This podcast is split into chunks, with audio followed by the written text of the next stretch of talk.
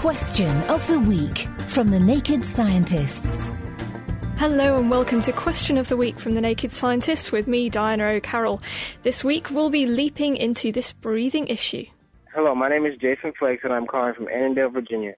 My question is, is how is it possible for a Bornean flat-headed frog to have no lungs and breathe through its skin? Other frogs have lungs to help them ribbit, so why is this one different? My name is David Bickford, and I'm a, an assistant professor at the National University of Singapore. And I was a member of the team that recently rediscovered the species and was able to actually find out that it doesn't have any lungs.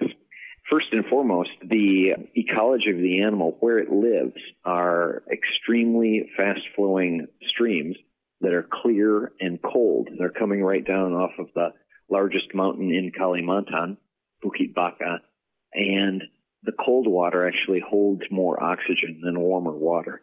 And when it's traveling very fast, the frog is able to basically run into more molecules of oxygen as it's carried in the water. Also, most amphibians are able to do most of their gas exchange through their skin anyhow.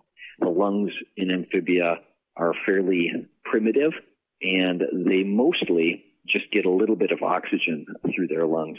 They get rid of most uh, carbon dioxide through their skin anyhow. So what is probably the real kicker, the real reason that these guys don't have lungs is that same very fast flowing water could be detrimental to you if you got swept away. And a good way to get swept away is to be buoyant or to float in the water. So having lungs makes you a lot more buoyant it's kind of in the context of very fast flowing streams that these frogs uh, need to do everything that they do. So it's easy to imagine that being a very strong selective force.